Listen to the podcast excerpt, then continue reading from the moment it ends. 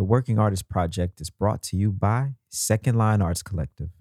Learn how you can support at secondlinearts.org.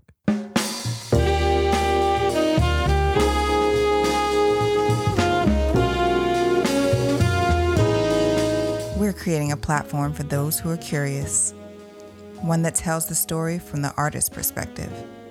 Moments in time, captured from the innovators who are reshaping dance, music, theater, and the visual arts. This is the Working Artist Project. Good evening, ladies and gentlemen, and welcome to the Working Artist Project. Tonight is a very special night for uh, quite a few reasons, actually. And uh, hey, oh, Greg, what's up, man? How you doing? Welcome. Uh, oh, Darian Douglas, how are you? Um, h- h- man, how's it going up in New York? Oh man, everything is great, but I know it's better down there because it's almost Mardi Gras Day. Oh, I thought we were celebrating President's Day today. What? I No, nobody knows what that is. I thought that was what the party was all about. It was President's Day, y'all. Come on, let's give it up Nobody our man, knows. Donald Trump. Okay, wait. Whoa, that's not the president. I'm just kidding. Mm, We don't want this to become political. No, this is not political. This is not political. So this is better than politics could ever be. And tonight we have a very special guest, one of your good friends and and uh, one of my my new best friends, Miss Ashley. Okay, I don't want to mess up. Shabankareh. There we go. Shabankareh. Shabankareh. Shabankareh. Exactly. so And- we're, we're very honored to have Shabankareh joining us this evening. She's an extremely accomplished um, figure in the New Orleans community. Uh, just to name a couple of her responsibilities, uh, she is the vice president of the Jazz Education Network. She is the collaborative action strategist at the Artist Corps here in New Orleans. Uh, she's also the director of learning and development at the Upbeat Academy Foundation. Hold up, there's more. There's more. She's the education specialist at the New Orleans uh, Jazz Museum, and uh, also she's currently serving as the music curator at the Trombone Shorty Foundation. And that that- that's not even touching like the actual fantastic musician that actually Ashley is. She's a wonderful trombone player, songwriter, and uh, performer. So, yo, let's let's welcome Ashley Shabankareh to the show this evening. Hi. Hey, what's up? I just like feel like I appeared. I'm like, hey. I appreciated the banter about my last name, Greg. You nailed it. I think it's from years of knowing each other. it is. It is. It's it's actually it's it's sitting in a wind ensemble back at Loyola, and and hearing uh, what was his name, uh, Doc uh, Hebert. okay, there. Talk to the because he would always say trombones, y'all sound so good, and it's all all because of us because of Ashley Shabankareh, and I remember. Man, it's funny because I I sat here and practiced your name over and over and over and over. I asked Greg, he told me, and I, I'm sorry, I still messed it up, but It's So we- okay. it's a all right. hard one. It's a mouthful. I got it now. Ashley Ashley Shabankareh, trombonist. There we go. Ashley, Ashley, you just you just dressed so festively. I just I'm- felt feel like, I should be dressed festive Oh today. God, I'm, I'm gonna have to step it up myself too. Oh my god. Oh, oh, oh sure. If you're listening to the podcast right now, Greg, Greg is uh, putting on a velvet cape with Dalmatian spots. Oh, Hold on and, one and he just I, put I on a, crown. He's a full king this this Lundi Gras evening. Yeah, and It's, it's time. I'm getting ready for my big day tomorrow. It's Mardi Gras tomorrow. Okay, okay, okay.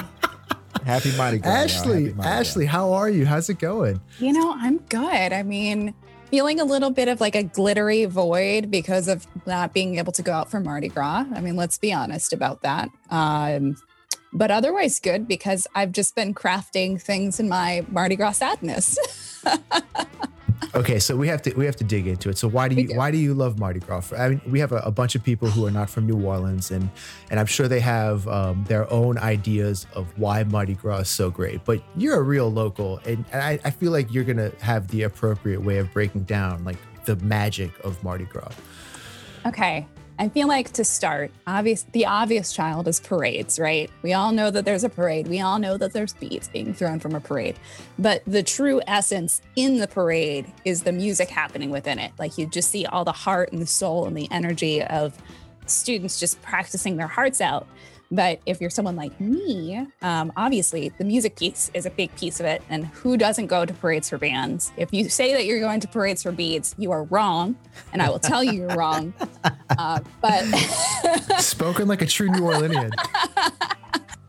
but I go to parades. I mean, I'm in a dance troupe. Um, and so for me, it's it's a piece of it is like the camaraderie between one another within community. It's this whole like even in dance troupes, even in in other aspects of Mardi Gras culture, there's like a whole level of tradition passing going on of like, here's the festivity, here's the thing that brings us together. Um, and it it's like definitely the way that I jump started myself into community into New Orleans and like an understanding of like deep a deeper understanding of culture of like, oh, okay, what we do is because like in dance troupes is because of the baby dolls like there's a whole legacy and tradition that's just passed on so uh, my summary of Mardi Gras is you come for the bands, not the beats, and it's a way to bring together community. So it's more than just beats. I, I, I love that answer, Ashley. And you touched on something that I think uh, is elusive to people who don't live in New Orleans because it's, it's unique that the culture is the most important thing in New Orleans. You know, when when you're a transplant, you move to New Orleans, everybody's like, you got to get with the culture.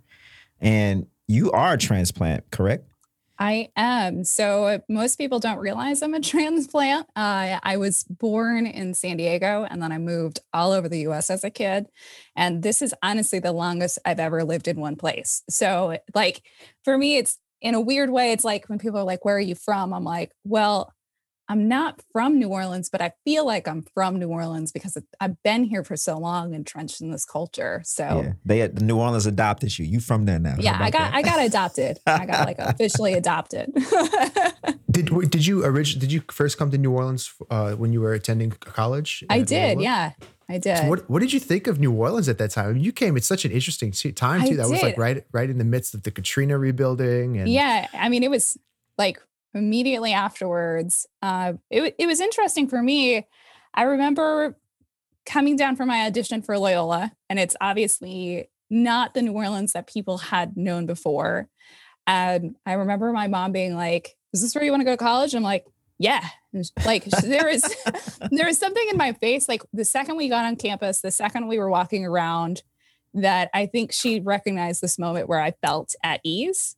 And I think another part of that for me like as a Middle Eastern woman, having like been in Texas before, having been in places like Idaho before, was like, oh shit, I am. An, oops, uh, can I cuss on this? Absolutely, podcast? absolutely, absolutely. you, ju- you, you just did. So I guess I guess we can. but just keep in mind, you have all your, your the precious students watching, and no, they're they're used to this. Um, um, there was just this moment that I, you know, I think part of that realization was that I was surrounded by other like black and brown people again. And there's just this moment that clicked for me where I was like, I feel comfortable. I feel comfortable in my skin here. And like that was like a weird revelation to have. Um, going to a city, going to an audition, feeling that sense of comfort, um, and realizing in how much that I had missed that sense of feeling and comfort. Yeah, that's without a doubt. Like you know, I think that ties into what you were you were commenting on about the the, the glory of Mardi Gras, and you know, I, I completely agree with you. Is something that New Orleans does that that I I've come to just, I guess I took for granted, kind of uh, just just not being able to see it because I, I've spent so much of my life here, but having traveled so much, the community here in New Orleans is one of the most beautiful aspects of being a New Orleanian. Um, from something like Mardi Gras to again like coming to Loyola and, and being part of the music community and and now you know you you, you pretty much are a local. It's, it's funny like when I when I I mentioned um, I, I, guess I posted on Instagram that you were going to be our guest and I had like three or four um, just students like they were like I love Miss Shabakare she's awesome. so i was like that's how that's how you know you like deep in the community when you have like the kids like oh yeah Miss Ashley she's the best. uh, I love it. so so how so let, maybe we can like use this as our segue uh, into your work as a as an educator. Yeah. And so how how did you get into uh, education here in New Orleans and and what what drives that passion in you? Yeah, you know it, it's interesting. I came to Loyola. Actually, I should backtrack a little bit. I did not think I was going to go into music. I'll, really? I'll, start by saying that. Are you serious? My, yes, I'm totally serious. My original trajectory, I'd already been accepted to a bunch of other universities for um, what was I going into? I was going into law.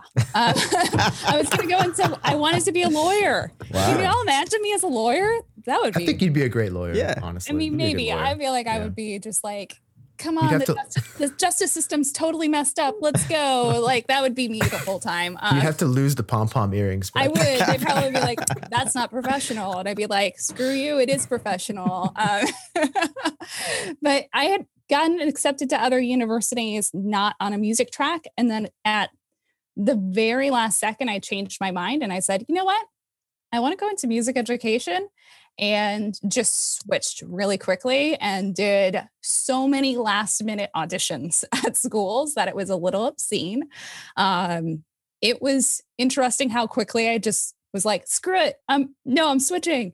Uh, and so it really came from I had a music theory teacher in high school that actually made me flip my script uh, of wanting to switch from where I thought I was going to go to to where I ended up. So I went to Loyola for music education as my bachelor's and um, was the crazy person that convinced them that they should allow me to do a music education, music industry studies double major. that was dumb.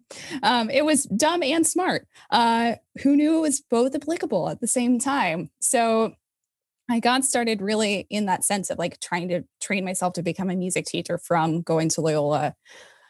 And um, I did end up teaching in some of the Catholic schools here in New Orleans, you know, started applying towards working within the public schools in New Orleans, but quickly started realizing how much I was not loving the systems that were in place here in New Orleans, at least for music educators. You know, there was a lot of bureaucracy, a lot of red tape, a lot of uphill battles because in the post Katrina music education climate, we're talking most of your schools becoming charters, most of your schools not understanding or appreciating the culture that was involved for these programs and the legacy of these programs that originally existed. And I was becoming, to be honest, really disillusioned with that. And um, ended up where I got a job over at Preservation Hall. They had asked me while I was still like figuring out, am I going to go teach at this school? Am I going to go teach at this school? Hey, do you want to help us start up our foundation? I was like, oh, that sounds cool. If I can combine my loves of music and live entertainment with these amazing culture bearers and musicians and my elders with music education, that sounds amazing. And so I kind of ended up in this whole space of like nonprofit music education in this totally off the beaten pathway, like a very unintentional way for sure. Yeah. That's dope because that's exactly what we do. We're a nonprofit and we, you know, we, we're out here trying to educate kids. And, and I'm interested to to know how some things that you're thinking about in this new climate uh, of, of music education, you know, that it it's now online. And and more specifically, like how do you think it's gonna uh, be integrated into into the process going forward after COVID? Now now that we Yeah. know that we can do it. You know, I think all of us are recognizing that being online is not going away. Yeah. Um, but in the context of music education, I think we're in this really pivotal moment of decolonization and indigenization of Hmm. our music education culture. And as that relates back to New Orleans, I think we're seeing this really interesting shift for the community to realize how much of their community and culture hasn't been happening in the same format and how we provide this back in this format. Hmm. And then related to that, in terms of the technology piece, I think that music education is finally catching up with music technology. Uh, and having worked in this like music technology space where I've done music technology over the years for music education, I think we're finally seeing everyone going, oh, you mean we have to teach our kids how to play their instruments and also how to set up a microphone and also like how to show up for a gig properly, but also how you can do this all at home because at the end of the day, the model is being a DIY musician. Exactly. So I, I think we're going to see a lot more integration, more so of the industry and technology more than anything else within music education.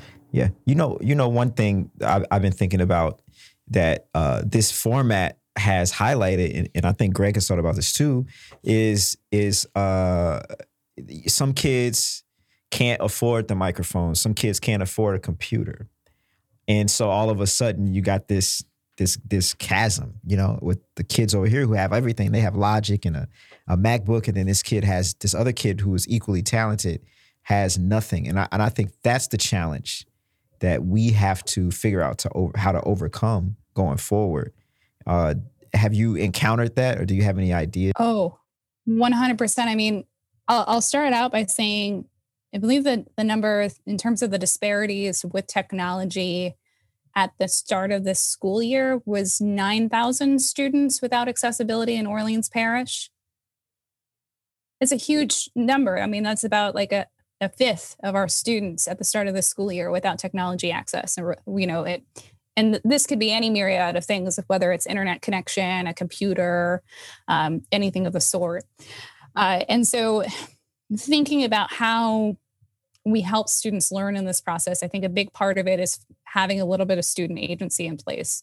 So, are we asking our students at the start of the school year what they have access to? And are we doing our due diligence to figure out how we can provide them with these tools, especially as nonprofits or especially as honestly the schools themselves? How do we find this way to connect them with something? Um, you can definitely do things like, you know, using your phone to record stuff. And in fact, like GarageBand on your phone these days is pretty impressive.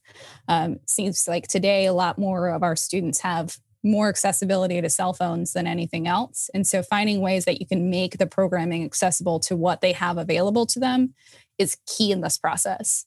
Um, to your point about students not having microphones, I always love starting out showing them that they don't need all this fancy stuff. Like you can do it on a really bare bones level um, and you should learn how to do it on a bare bones level before you grow into all these other, you know, frills that you have within your programming. Um, but I, I think this actually is a larger piece back on the state of education in the US, period, because this disparity was so great. Um, and this disparity was even more so in communities where, uh, in particular, Black and Brown communities, where um, tax dollars are not going to schools in the same level as more quote unquote affluent white neighborhoods would be. So, you know, we should also be looking back on the ways that our structures were set up because these structures have ultimately caused some of these disparities. Like how how in today's New Orleans with like the internet and the access of technology, do you maintain the things that make New Orleans education so unique to New Orleans? Like when you talk about like the the community, the ancestors, the elders, the um, I, I I don't know how I I, th- I think that directly ties in with the the idea of decolonization because I don't think education works in the same way in other places. It doesn't. but how and how do we keep that even though we've moved online? Because so much of that that education comes from just sitting in the room with, you know, sitting with like someone like Roger Lewis or yes. you know something like that.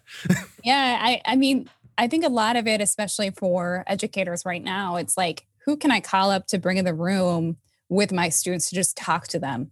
You know, like much like we're doing right now, I think um, Zoom has actually provided us with a really interesting space in, or Google Meets or whatever platform you like using. It doesn't matter. They're all the same in some context. But um, it, it's brought into light it's this way that you can actually bring elders to you. Um, of course, there's this own level of conversation around how we make sure our elders also have access to technology because the um, technology disparities are not just with young people, they're also with our elders too.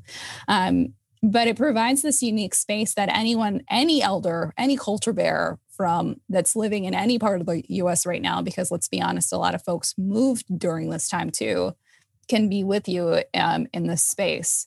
So to your question about like how we decolonize education and also the way that our education system set up, it's interesting because when I talk about what we do here in New Orleans about how culture bears are part of it and how yes, you have a music educator, but that music educator invites other folks to come in because they recognize the power of voices, the power of community.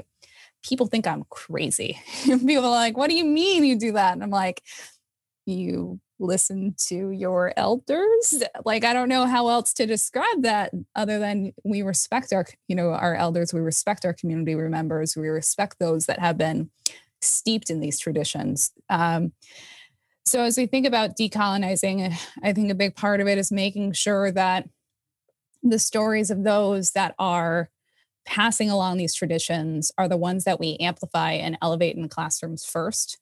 Um, the other things like that we know of, like you know, things will come because of it, like ear training. Like, let's face it, ear training in this city is way different than ear training in any other city. I wish I like was given this form of ear training when I was a kid. like, I, I think about some of these things and how for most traditional music education how sterile it is. Sterile seems like the most appropriate word to describe it. It's like, here's a piece of music and we're going to read it. Okay. and you did a good job. Great. Good for you. Um, it's, it's, there's no soul to that because that's the way that it was passed on to them. And that's the way that they're going to keep passing it on. And I think that's part of this conversation is how do you interject more voices into the room? And and I, and I love I, I love I absolutely love the the point you just brought up. But you know, it's it's funny because like then on the the flip side of things, something that I worry about for some of my students is that sometimes they almost become too New Orleans, and. and and and I, and I mean that in like just in the most beautiful way possible but but again like then then it's like you still have to leave New Orleans and know how to interact and communicate with people in that dialect and in that you know that terminology that the rest of the world is dealing with. And so I think sometimes, you know, part of the challenge as an educator in New Orleans is like, again, like bringing back the stories of the ancestors and, and bringing the community in and, and learning how to uh, exist in the vernacular of New Orleans, but then also preparing the students to be successful in Paris, be successful in New York, be successful in LA. And, and I've always found that to be probably like the, the hardest tightrope to walk in this city uh, in terms of education. Yeah. It's a delicate balance for sure. And it it's it's hard to know like how far of the line that you've crossed on both sides because both sides are are important to your point. You know, I I can count so many times where I got gigs over other people because I was a better reader and I could read down a chart better than someone else. And recognizing that is a delicate balance um, between the two. Yeah, I, I would say to that that any person coming from the South, it's hard to get them to see from from a certain demographic. Sometimes it's hard to get them to see outside of what they can see. So the answer to that is to show them people that look like them achieving the things that you think that they could also achieve. You know what I mean? So that's where representation yeah. comes in. Like representation matters. Like show them a person like Roger Lewis who has traveled the world and existed in many uh, arenas musically. You know what I mean? Like try to bring, like Ashley was saying, like bring those types of people in uh, in the community who have achieved that, and then the kid knows then, oh, I can do it too. You know, or I should be, I should be reaching further uh, past myself so that I can accomplish something bigger. You know what I mean? That's that's what I would say. Yeah, um, without a doubt. So Ashley, so you you know, um, so you have so many hats that you're wearing these days, and and I, I was wondering if you could tell me, you know, you you were, um, I, I, know you have like a big big program coming up with the Trombone uh, Shorty Foundation that you all just launched, uh, I believe it was like last week, two weeks ago. It got postponed, so it got pushed back a little bit because of this cold Mardi Gras. oh, it got pushed back. Can we talk about it? I don't know if we can like fully talk about it. I could like hint at it. Oh, maybe. can we, can you hint at it just a little bit? I can bit? hint at it. I mean, there's going to be a, a new platform that's coming out. Um, so that connects students with New Orleans musicians and the oh, that we're talking about here. That's so what's up. That's the hint. oh, that's awesome. That's awesome. Right. So, can, so can you tell us about a little bit about the Shorty Foundation, how it was started, uh, and, and like maybe some of the like what is your what are your responsibilities yeah, over um, there? So, my responsibility over there, I am currently working as their music curator. So, really finding the ways that we're connecting individuals with musicians um, and, and really making that connection like that that same connection that we're talking about with new orleans music and new orleans culture like the way that it is taught you know it's sometimes it's not applicable reading it on a, page um, but this is obviously the namesake foundation of Trombone Shorty. Uh, and so, really, with the intention of um, perpetuating traditions in the ways that Troy was taught. And so, uh, the flagship program for them is the Shorty Academy, which meets on Mondays. And this year has been happening virtually, where the students are coming in doing these incremental lessons on Mondays. Um, and they also have a music business school. So they're doing a little bit of both worlds. Um, so super cool organization. One of my many hats I wear, one of the more one of the more recent hats that I started wearing. Like this hat, this is really the recent hat I started wearing. Yes. I gotta ask you, is, is Miss Mohamed still over there, Miss Mo? Yeah, she is. Uh, you know, Miss, Miss Mo and I go way back, and if, if she's watching, this is my shout out, Miss Mo. You know, I, I'm gonna call you. We're gonna hang out one day soon. she told she taught me everything I know about clarinet. Ashley, I so love it. since, since you you're doing all these different things, you're with Prez Hall, Trombone Shorty, all, all these other uh, people. How are you balancing yourself with with all that? yeah, that? it's it's really weird. You know, I, I'll start by saying up until April of last year, I had worked full time for 13 years for Preservation Hall and Preservation Hall Foundation. And then, of course, because of COVID, things definitely shifted. And I moved into this space of um, that like contract worker life space where I just put it out in the universe that, hey, I'm here, I'm available, and I want to support you and the good work that you do. Um, and I think it's one that I am still learning how to balance. You know, I had already figured out how to balance that life of like, I'm working here full time, I'm a musician, I am on boards, I like work with JEN. And it's that same sort of thing, but I think it feels different that that balancing act because I'm working from home and because I'm literally looking at these same four walls all the time and my background's not changing and I'm literally here in the same space all the time. And so it's a it's a weird delicate balance. And, you know, I started actually doing something for myself recently to help myself proactively attempt to avoid burnout by having one day a week where I don't take Zoom calls. Um, so on Fridays, I don't take Zoom calls. If you try to set up a meeting with me on a Friday, I will tell you no. Um, and like it's my own personal boundaries, so I can actually get a lot of the work that we talk about in meetings that now have to happen on Zoom or things that, you know, we thought maybe should have been an email now happen on Zoom. Yeah. and so I'm finding ways to like actually set the balance up for myself more than I had in the initial phases. Um, but I think it's worth noting that, like, in this time of working with nonprofits, we're responding to everything that's immediate. So there's a lot of stuff that feels like it's on fire all the time because we're in a global health pandemic. And then there's like the real practical work. And it's an extremely difficult balance because we know things happen all the time at random Uh, just because of the situations that our community has been put in. And we are constantly having to juggle the someone, you know, is at risk of being unhoused or like someone is at risk of not having their basic human needs at because of this time frame. So it's a very strange, delicate balance between the two of figuring out how to respond to the what's on fire and how to keep doing the work and how to sustain yourself at home and mentally and physically during this time. You you are also a fundraising genius, right?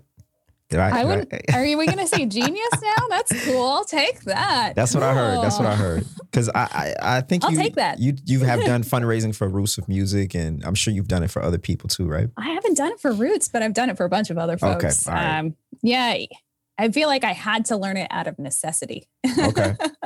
like, what are some Yeah. tricks tricks of the trade for as far as like developing, uh, like fundraising chops?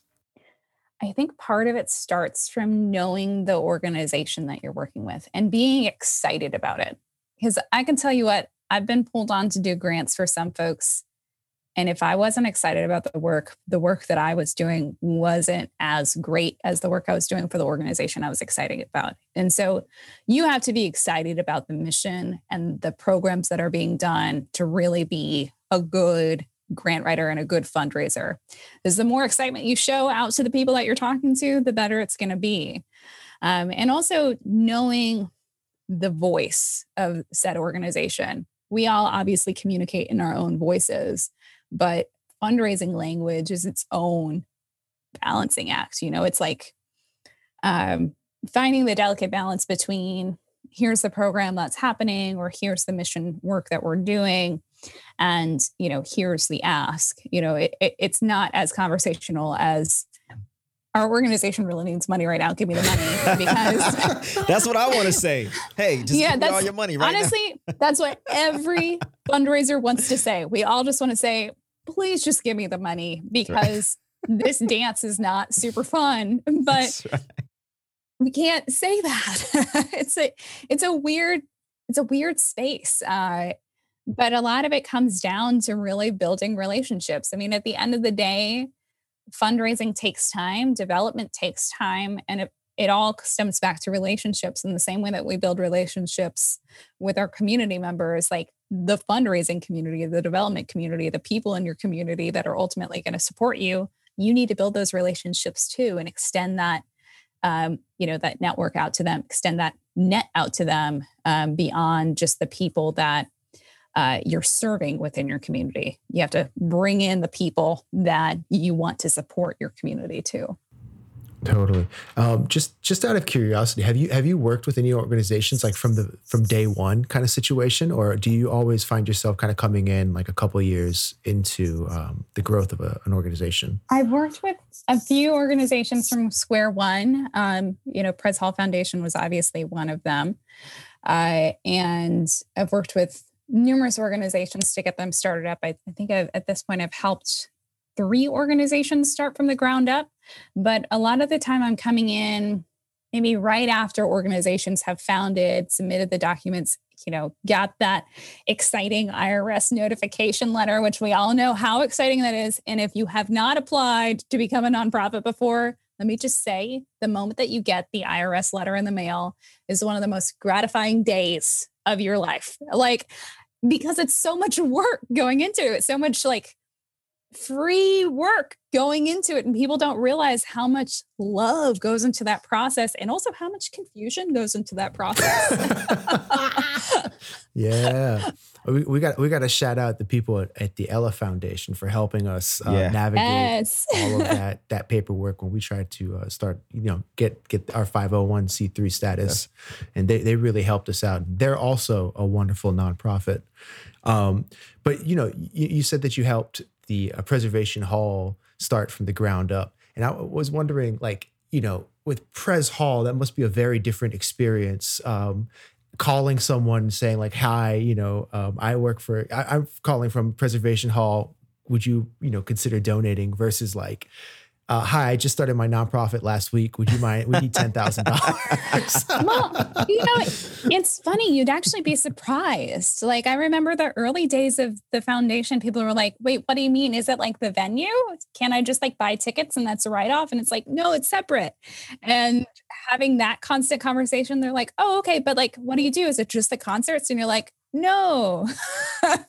so there are their own set of challenges even for organizations that have been established for some time that move into the nonprofit space. I think it for anyone it's confusing it's challenging. People always want to know why are you asking me for money? Uh, it's my best way to put it. Yeah that's that's I feel like that's like one of the bigger challenges for me personally. Like I just I just hate opening up my email and like, you know, open it, you know, please donate, please donate. Hey, it's it's you know January uh January 18th. Please donate. yeah, and so it's I, like I always find that, you know, difficult challenge for myself, you know, asking people for money for our organization. And but I, I really appreciate what you were saying earlier, you know, kind of just about about sharing your enthusiasm and your passion for the project and having that be kind of a latch for other people to to to invite them into your space. Yeah. Yeah. Ashley, I, am curious what your motivation is to create. Because not, not only do you create beautiful music, you create. I think you're a, a atmosphere creator, and and Ooh, that's why I'm going to use that. yeah, that's why people hire you and they bring you into their organization because you you must create an atmosphere of, of, like giving and warmth and kindness and and happiness. Otherwise, they wouldn't want to be around you. So, what's your motivation to create? I think at the end of the day, when I get brought on to organizations and I say yes to an organization, it's because I actually believe in their community. and like this all comes back to like our one of our initial conversations today it's like for me everything is about the community that i'm in and the community that i support so if i don't feel like the organization is going to support the community i don't want to be a part of it um, and so i always want to find the ways that these intersections of my identity and the intersections of the communities that i'm a part of can be benefited um, you know for example it's like I've been on the board for the Music and Culture Coalition for almost five years now. And, you know, in that sense, I came onto that because, you know, A, it was one of my friends that asked me to be a part of it. But B, I felt it was super crucial to have someone to be that that intermediary and service organization at the intersection of policy and culture. Like there wasn't anyone serving that space. Whereas it related to the Jazz Education Network, I just saw how crucial it was to have that space um, for like-minded individuals especially in the jazz realm like especially for jazz educators and jazz students and jazz musicians to like come together and feel like they had that space and to realize oh like we're all literally talking about the same language here and i feel comfortable and confident in it um, so when i come onto organizations i really want to make sure that like the communities that they're serving there is definitely something there to be served. Um, and so I was, that is like my key tenant of like, okay, this is exciting to me. And trust me, like I've turned down a lot of clients over the course of many years and in, especially in this past year because I felt like they just I feel like you know when someone doesn't get it. when when you say something about the community that you're in, especially this community in, in New Orleans, I think you know instantly when you know someone isn't about the community and the culture when someone's about um, manipulating the culture for their own personal gain. And so i never want to be associated with that sort of vibe. You know I, that's like the last thing i want to be a part of. That's i think that's that's a funny um, you know it's it's an interesting thing to hear you say that too as someone who uh, is not originally from new orleans. So I feel like um, it, it's it's really nice to hear you say that in in the sense that I I, I can only imagine how you've had to navigate um, that that maybe that um, you know, dealing with locals, dealing with people who have, you know, dealing like people like the Andrews who have a multi generational history with New Orleans, and and then finding that place to gain that trust, and like, you know, I'm not here for me, I'm here for the community, and I, I believe in you, and, and and believe in what we do in New Orleans, and so, yeah, it's it's I think that's that's a very important thing for everyone to kind of like internalizing themselves when they move into a new space and try to, you know, advocate for something like music or New Orleans. Yeah. I mean, to add to your point, Greg, I mean, part of it for me, I think this habit that folks get into when they move into a new city is they make this connection and they ask for a favor right away. And I, I can assure you that most of the folks that I work with um, could tell you that I don't ask for things. I don't want to be the one that's the public face. You know, like I don't want to be the one that gets all the glory for the thing that our communities have done. Um, and I think that's part of trust building and part of trust building, especially in communities where culture is so prevalent, is that you have to be a part of it and, and learn the lessons over time. Sit down with an elder, literally listen to conversations, know their stories, know where they're from, know about the people who taught them, because the people who taught them is what they sound like, you know? And so it's all of these really crucial things that that really help you build this space but you know i never want to ask for a favor right off the bat when i go into these spaces. That's part of how you build this level of trust. The second you go in and you're like okay it's great to meet you. Like can i have a gig now? That's not how this works. You know like that's not how it works. You have to show that you're trustworthy to do yeah. that because because the thing is too is like I, I, don't think people really understand like with again like someone like Charlie Gabriel or anyone at Preservation Hall or any of these these cultural bearers here in New Orleans. I mean, back in the before times, um, that's that's how people are walking up to them every single day, every night, multiple times. Like, oh, I just moved from here or there, or can you do this for me? Can I have that? And it's like, no, you have to you have to get to know this person for a year. Yeah, for, for you have to you have A to build a relationship with him first. Yeah. Like, Mhm. who are you? Like, yeah, that takes time. It's patience. I, I love that too. It's it's to, ear training. You were talking about listening earlier. It's it's ear training. You gotta you gotta shut the f up and listen first. Now, It's. A- Ashley, we've been talking about all these positive things about New Orleans, and I'm curious, uh, culturally, if you could name three ways that would benefit uh, not only New Orleans but America, some ways that we could grow as a country uh, that would improve the quality of life. The like what? That's like the biggest question you could have asked me. The most unprepared I could be for a question. Uh, you know everything. I, I, I have faith. No. I don't. I have my own level of things that I need to learn about constantly. And, and in fact, if I haven't learned one new thing in the day, I find that as very troubling. okay, so three things that like the US or the world can take Or from even us culturally yeah. to learn from or or just some things that we can get better as a culture. Three things that we can get better at. okay, I'm gonna start with the first one. Okay. Um to pay musicians adequately Hey, come on now. for their service to this field. I mean, music has, let's be honest, music has gotten us through a heck of a lot of stuff during this time frame, and it doesn't get treated with the same level of respect as other disciplines. I mean, I think in particular, I'm going to identify this city in particular. This city has not, you know, does things like, oh, you know, we don't really have money to like support you or give you direct funding. Um, no nonprofit organizations that have asked us to give money from this fund to people. We don't have that kind of money. Oh, but can you appear on this for exposure? And it's like, you know, this city is a really great example of, you know, how our music industry has not become as like large as other areas. It's not in LA, it's not in Nashville for multiple reasons. And one of them is the way that music is treated as like this, you know, thing that you can just go to the corner store for and pop in and pop out um, without giving any sort of respect towards it, you know, especially from tourists in particular. I'm speaking about, you know, it's treated as this thing that, oh, like I'll drop a dollar in and let, maybe that can sustain a person in their Mm. life. Um, I mean, I- I'm speaking with so much sarcasm right now, just in the sense of like, Don't spend this all in one place. That's right.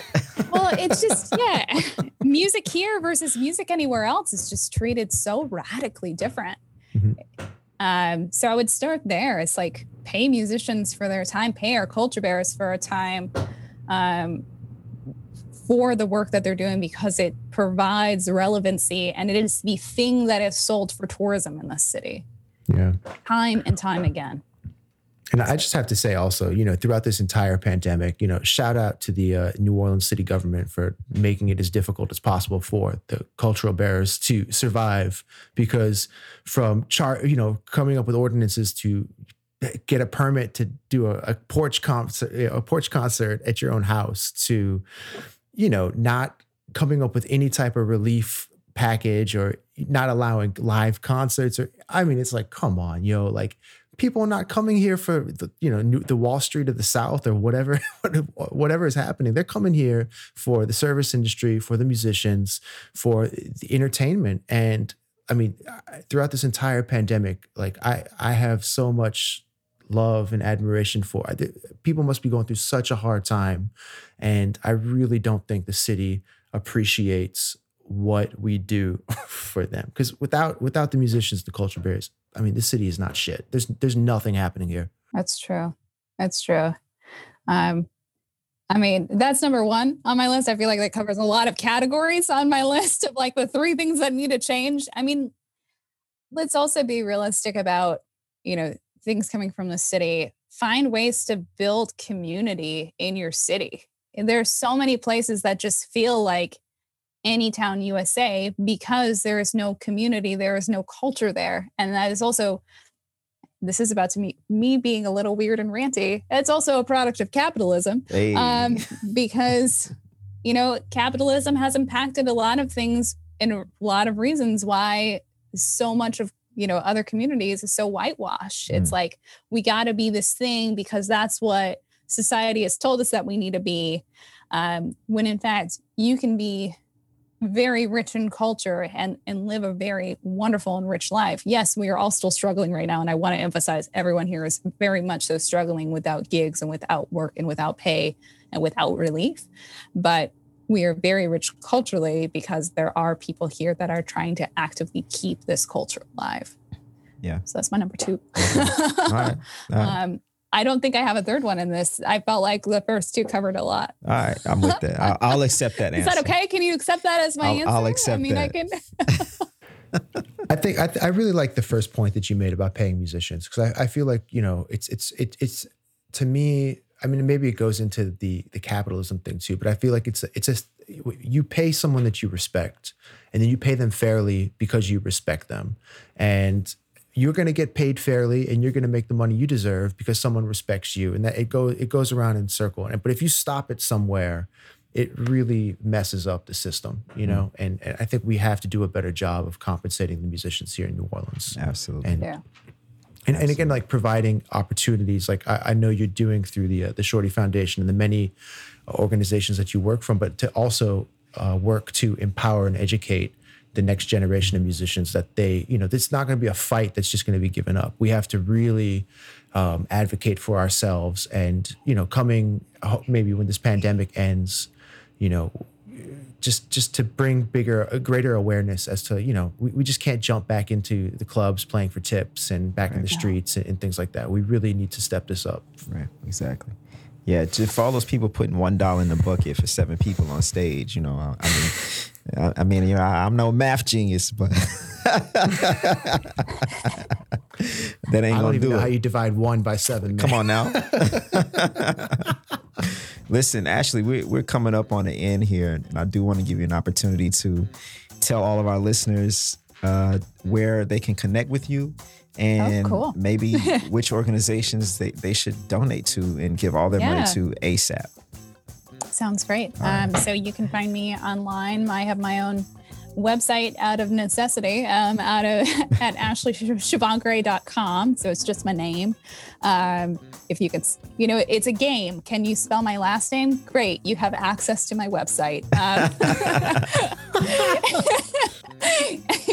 and then um, I am also on Instagram and on Facebook. Um, my handle is at Shabankadonk. Uh, Right. it's a lot easier to remember and easier to spell than Shabankareh, I'll tell you that much. Uh,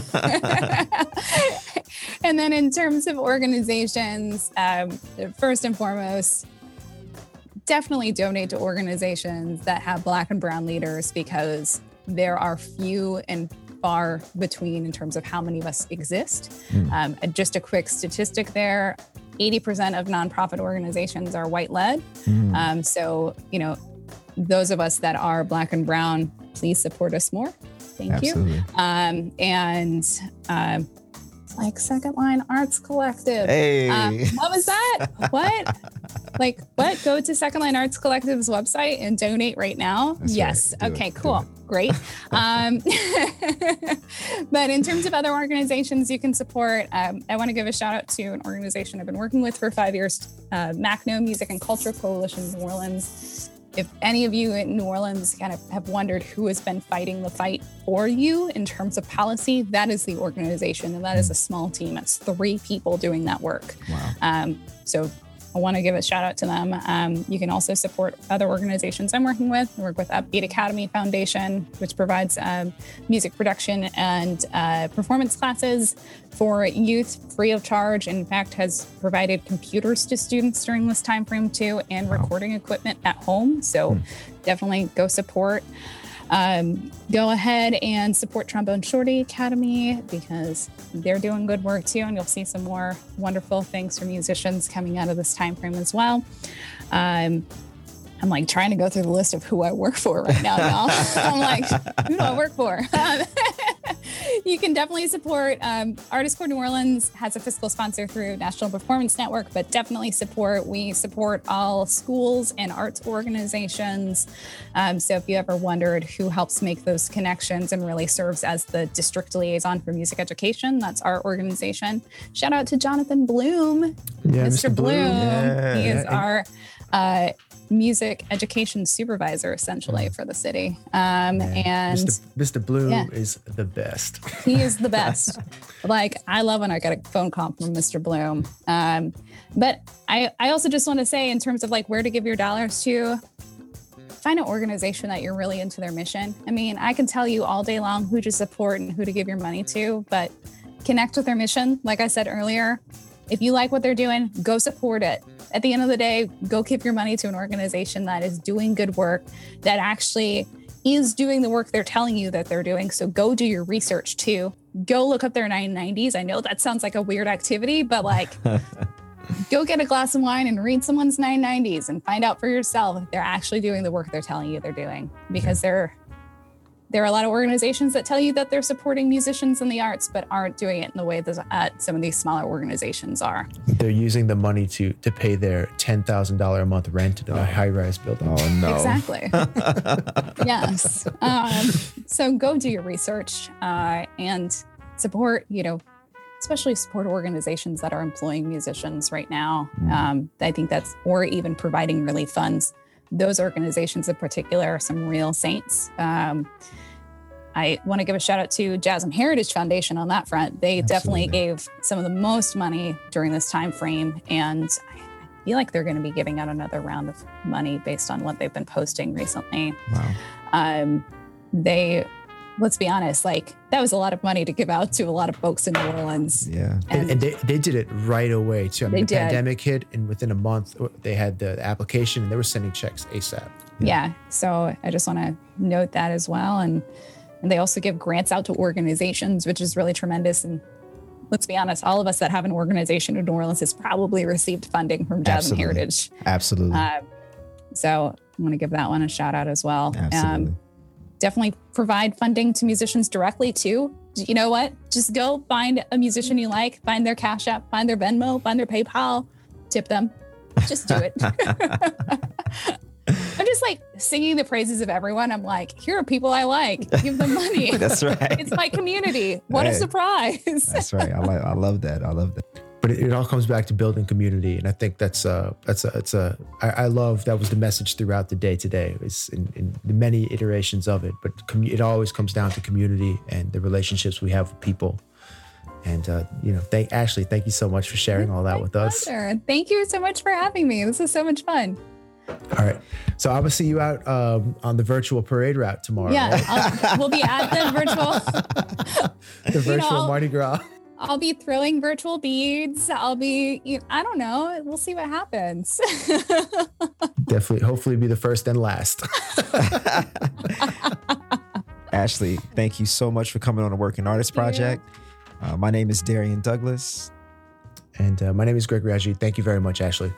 Thanks, and y'all. we'll catch y'all next time. Later.